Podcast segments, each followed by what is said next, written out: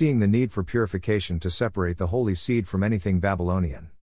In the church life today, we need to be absolutely pure, single, and holy, without any mixture. We need people like Ezra and Nehemiah to carry out a purifying work, for in every step of the Lord's recovery, there's the need for purification. This week in our crystallization study of 1 and 2 Chronicles, Ezra, Nehemiah, and Esther, we come to another precious crystal the intrinsic significance of the purification of the returned captives. As 1 Corinthians 10:11 says, all these things happened to them as an example, and they were written for our admonition, unto whom the ends of the ages have come. There is a link between the 12 books of history in the Old Testament and God's economy. As we read the history, we will see ourselves and how much we need to receive and experience for the building up of the church. The main point we want to see this week is something that is set on a negative background the intrinsic significance of the purification of the returned captives, especially as it relates to the function of Ezra and Nehemiah. Among the returned captives, there was a negative situation that had to be cleared up. There are at least two long chapters that describe the situation among the people of God. The people have returned to the good land, they were on the ground of oneness, they paid the price to be there, and they built the altar of burnt offering. They came out of Babylon, but Babylon was still in them, it had not been extracted from them. So there was a mixture, the holy seed was mixed with heathen and pagan things. Ezra and Nehemiah were ministers in those days, and they helped the people of Israel not only to be reconstituted and to build the house and city of God, but even more, to be purified. The intrinsic significance of Ezra's ministry is embodied in three words purification, education, and reconstitution. The intrinsic significance of Nehemiah's leadership is embodied in three words separation, protection, and expression. May we come to the Lord as we come to His Word and allow Him to shine on us. And may we be those whom the Lord seeks, those who tremble at his word. The Lord is looking for a house on the earth, and in particular, he wants to gain those who are of a contrite spirit and who tremble at his word. Yes, we need to eat the Lord in his word, and yes, we need to allow the Lord to shine on us through his word, but we also need to tremble at his word. We need to have an attitude of receiving the word of God in a serious, sober, and reverent way, humbling ourselves before the word and having a kind of response that matches the word of God. Our attitude in receiving the Word of God should be serious, sober, and even reverent. We need to humble ourselves and allow the Lord to speak to us. We need to revere the Word of God and respect it. We lift our hands to welcome the Word. And we also need to realize that, in ourselves, we are not faithful to God, but He is faithful, and He wants to make us faithful even as He is faithful. Just as in a marriage the husband and the wife need to be faithful to one another, so we need to be faithful to the Lord. The people of Israel, as a type of us, the church, were not faithful to God but went after idols, leaving the Lord as their husband. Therefore, the Lord allowed the Babylonians to come and take them into captivity. The leading ones and the people of God took the lead to be unfaithful. And this happened not only initially before the people were taken into captivity, but even after they returned, they were still unfaithful. So Nehemiah was appalled and fasted and prayed, and both he and Ezra bore the burden of purifying the people of God. May we allow the Lord to purify us and may we cooperate with His work of purification so that we may be His pure, holy, and single bride on the earth today. There is the need for purification to separate the holy seed from anything heathen. What the Lord wants to gain today is unique, it is something absolutely pure, single, and holy, without any mixture. Therefore, we need Ezra's and Nehemiah's to carry out a purifying work among us in the church life today. In all the steps of the Lord's recovery, there is the need for purification. There was the need for purification at Ezra's time, and then the time passed, and there was a need again for purification. Ezra purified the recovery by causing the holy seed to be separated from anything heathen. Ezra 9 1 1044. Before he arrived, there was mixture because some of the Israelites had married heathen wives and had children born of this mixture. This was a type, which we should apply spiritually, not literally. In the Lord's recovery, there is the need for purification to separate the holy seed from anything that is heathen. 9 1 2.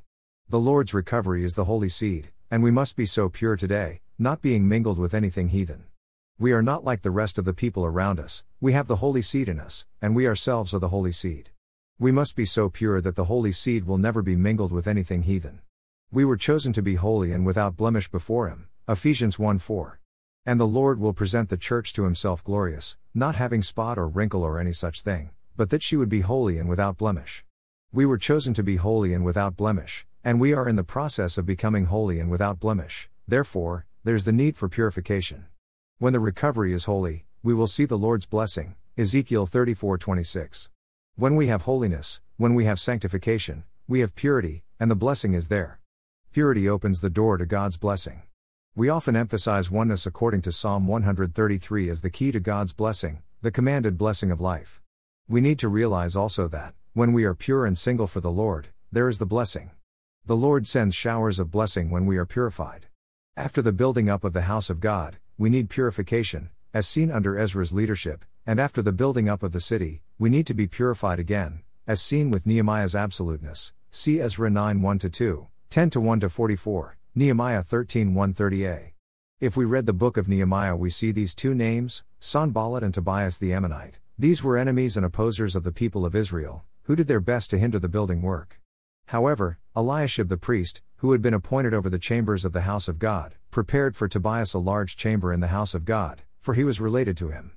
They actually cleared out the things that were used for the offerings and for the Lord serving ones to make some space for Tobias.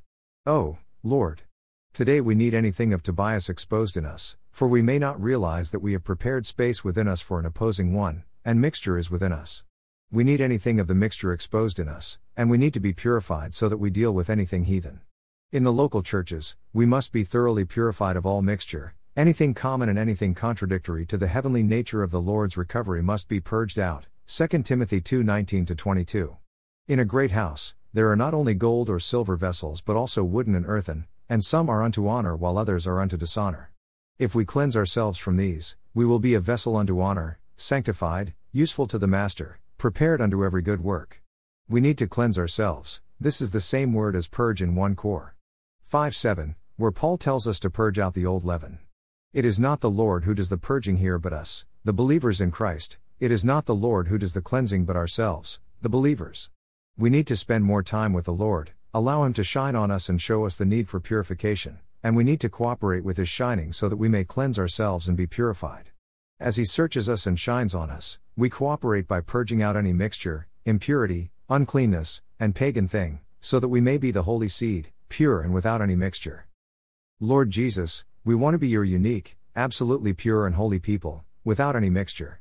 Show us our need for purification. Shine on us, dear Lord, and expose anything in our being that is a ground for the enemy. Expose any mixture, impurity, and uncleanness. Do a purifying work in us.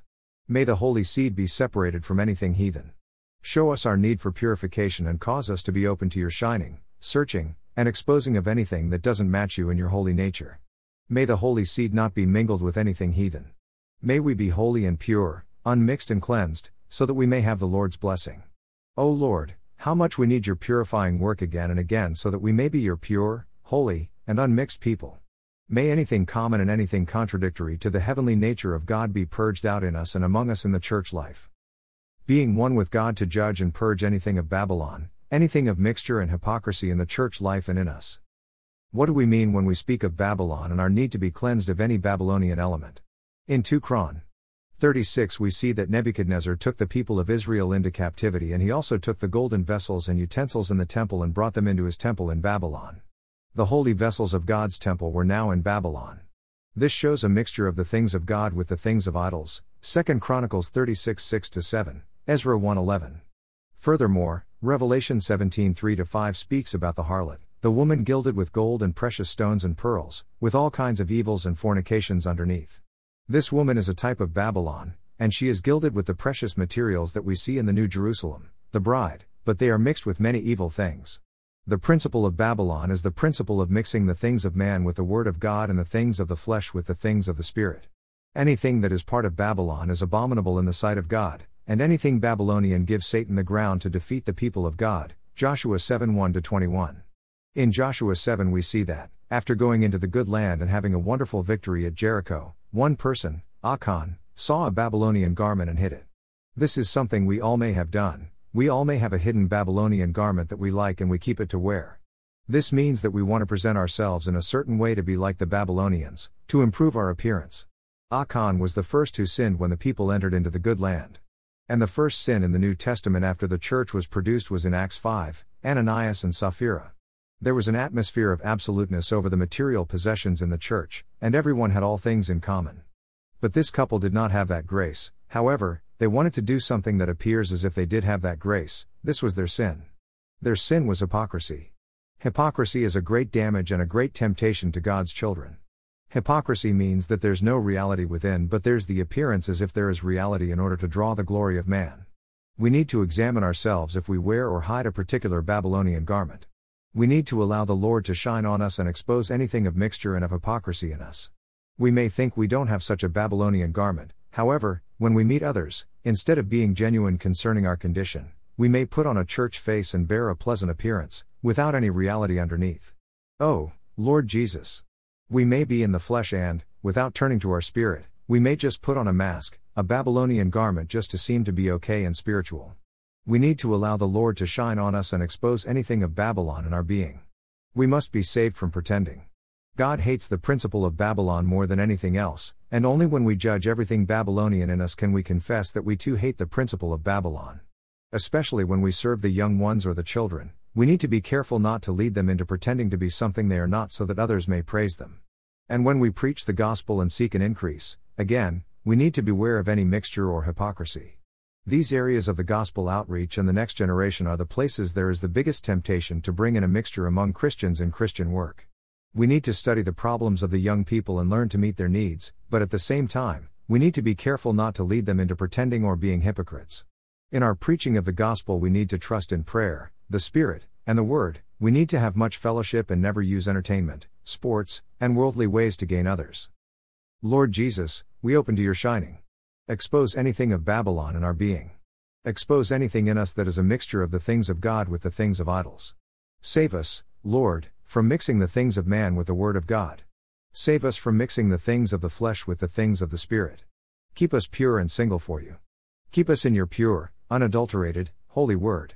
Save us from pretending to be something we are not. Save us from being hypocrites to put on a mask or a garment for others to praise them, yet having no reality underneath. Amen. Lord Jesus, grant us to have your shining on anything of mixture and hypocrisy in us so that we may hate it as you hate it.